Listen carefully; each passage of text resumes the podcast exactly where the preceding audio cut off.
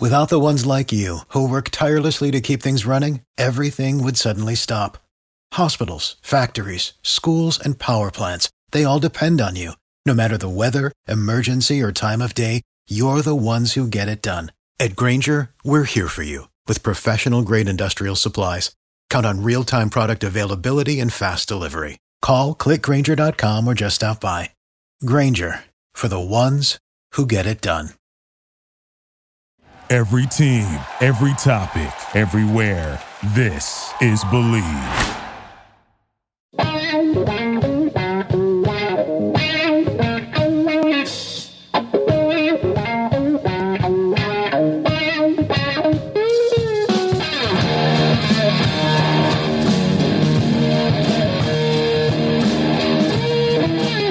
What is better than this? It's guys being dudes here on the Draft Dudes podcast. I'm Kyle Crabbs of the Draft Network at Grinding the Tape.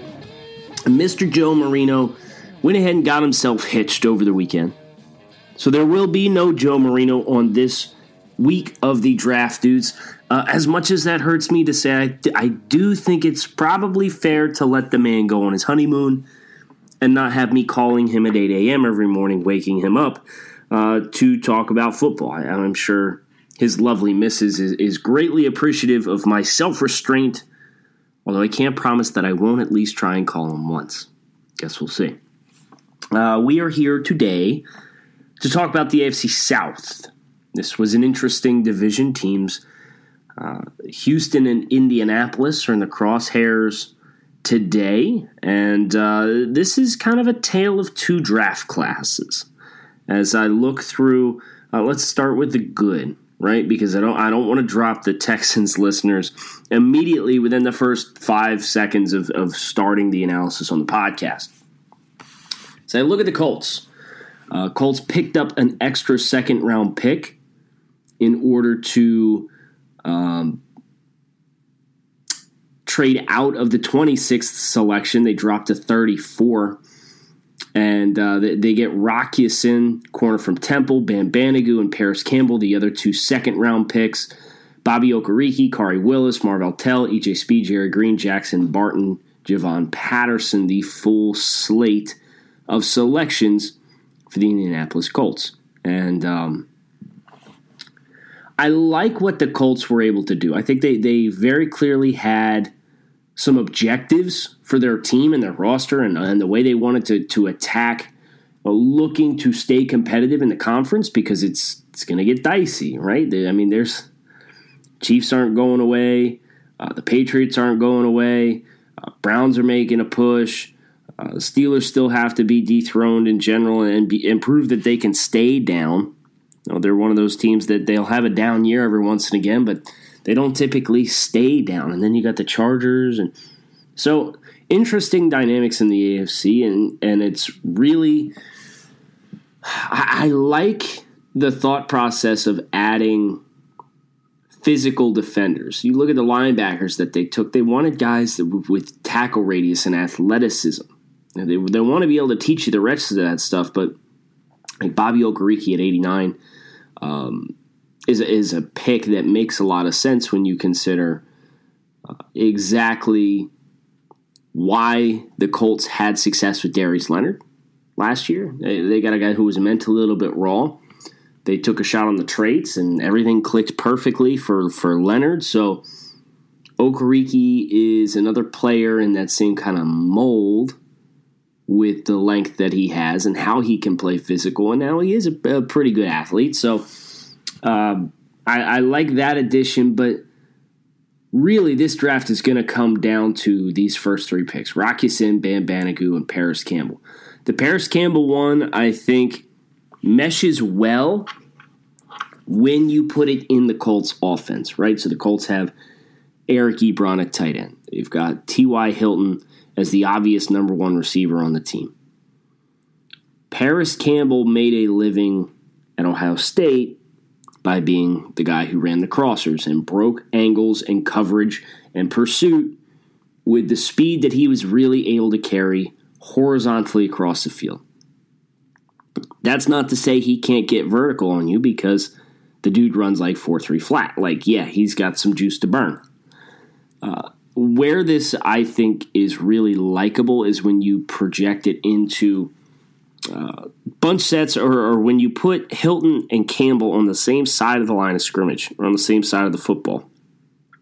So, twin sets with these two guys stacked against each other, you're going to have to give a lot of cushion. You're going to have to concede a lot of space immediately because of the burst, the explosiveness, and the speed that Parris Campbell is really going to be able to afford your offense. And that is in turn going to manufacture a lot of extra space, a lot of room for free releases off the line of scrimmage, and a lot of room to work after the catch, which was another area that Parris Campbell was really, really good at at Ohio State. So I think pairing him with a guy like Ty makes a ton of sense.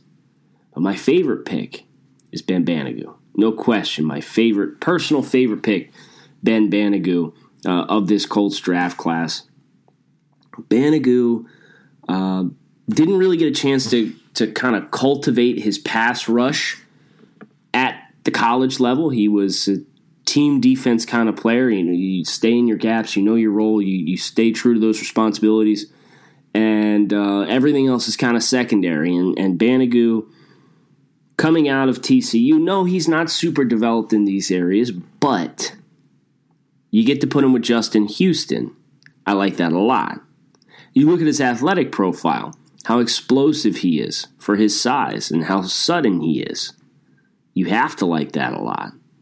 So the Colts suddenly now have Justin Houston, Kemoko Turay, a guy in Banogu that I'm actually quite high on. He was my 62nd rated player, came off the board at 49. So it was, a, it was appropriate value for the selection, right?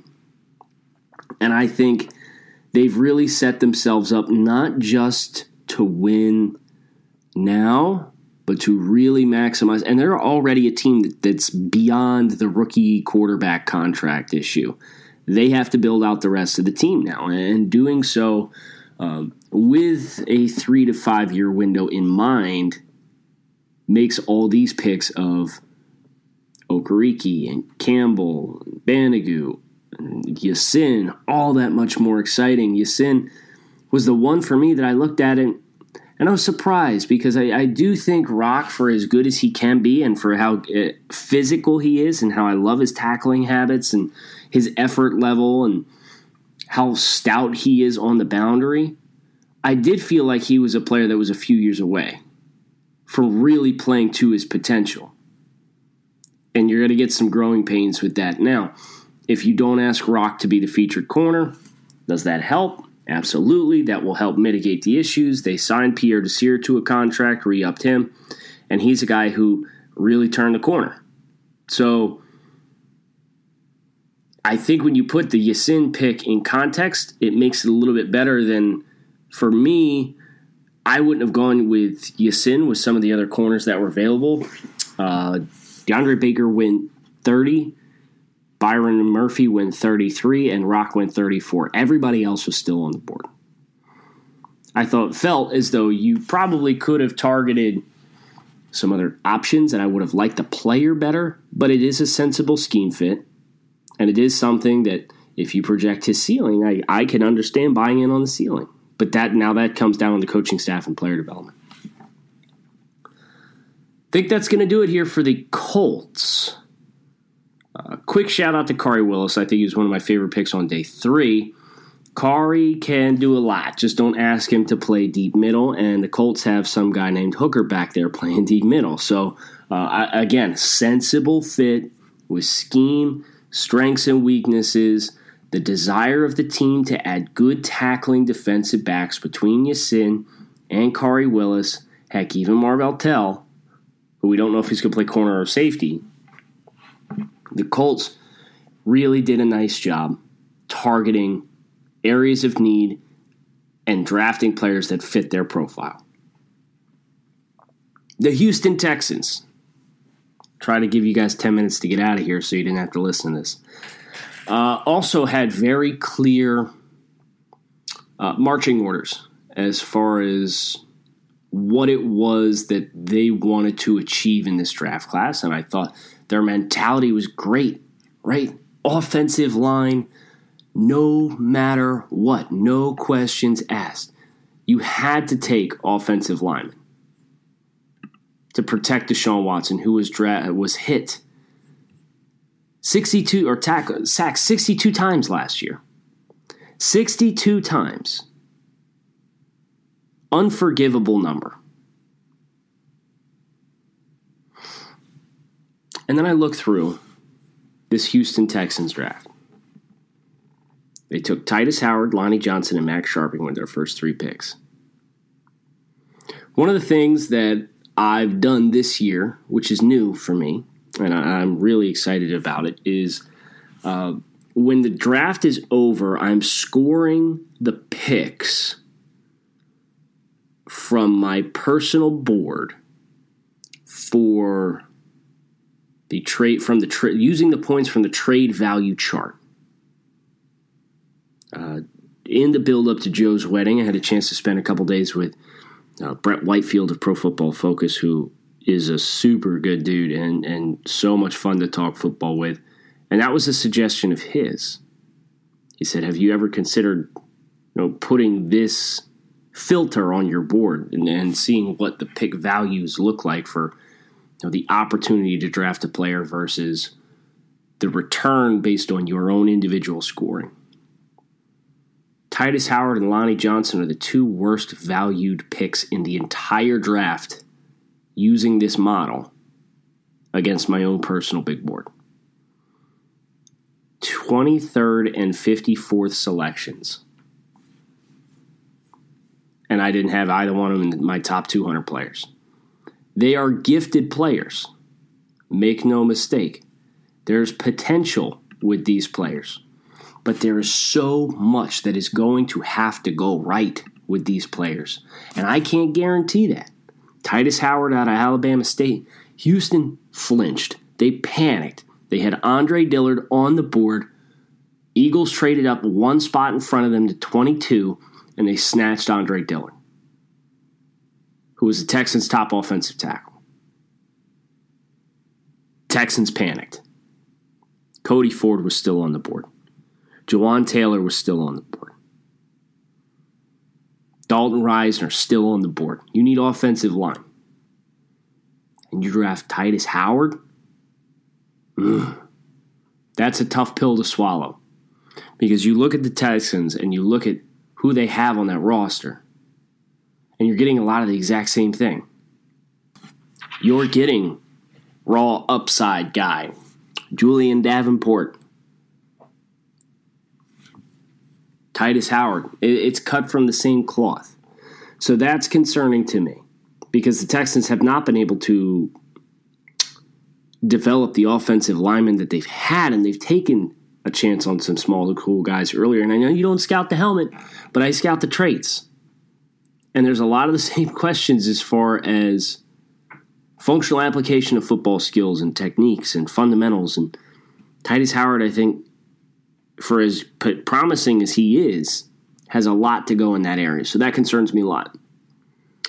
Uh, Lonnie Johnson, uh, the Texans are experiencing a lot of shift and overhaul in their defensive backs, uh, including going forward to 2020 with expiring contracts that they they have on the roster for 2019. So I understand picking a corner. It makes sense. It's sensible. And Lonnie was always going to be a super polarizing guy, right? Like he either checked the boxes that you like and look for, or he didn't. And if he didn't, you were going to be super low on him. And for me, I look at long, oh, either press man or cover three type corners. And there were a lot of the guys that I was more comfortable with in this class because they were able to stay tethered to bodies a little cleaner I thought Lonnie's spatial awareness was something that he got a little too far off the body. He conceded a little bit too much space at times. And because of his size and length, click and close isn't necessarily something that he's really going to hang his hat on. So Lonnie's more logical of a pick, even though I didn't like it for the value that it was. And I didn't like it because there were other corners available. But I at least get the pick. And if I'm wrong on that one, I'm willing to be wrong on that. I'm willing to be wrong on some of these guys if the risk assessment screams to me that you're going to have some problems along the way. And if Houston either catches lightning in a bottle or they're able to really coach him up and he plays two or above his draft spot, you tip your hat and you learn from him and you move on. I like their next three picks, though Scharping, Kyle Warring, and Charles Omenihu.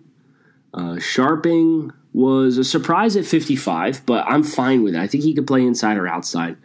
Uh, obviously, his banner game is against Brian Burns in Florida State. Had a good showing in that football game.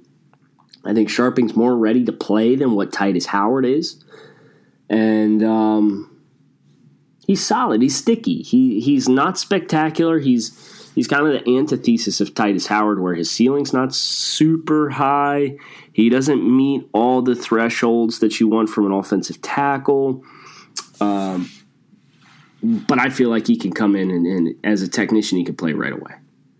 Uh, Kyle Warring from San Diego State was interesting, right? Because the, the, the Texans have kind of struggled at tight end over recent years, right? They haven't really been able. When was it? Was it Owen Daniels? Was the last one that, that you really had in Houston that you felt great about? So Houston last year took Jordan Thomas in the sixth and Jordan Akins in the third. And now they've taken another third round pick with Kyle Warring and added him to the mix. I will say this I think Warring is the best of the bunch. Akins and Thomas. Warring's got them both. Warring's not quite as uh, explosive as Akins was, um, but kind of similar profile as a guy that was a little bit of a project. They're, they got very different backgrounds, but they're both multi sport athletes. Kyle Warring uh, only started playing football his uh, senior of high school, so he's got a lot of untapped potential with his athletic ability and his blocking skills. And then Charles Omenihu, you know, Houston not having a fourth round pick. They had three three in the top 55, four in the top 100, and then they don't pick again until 161.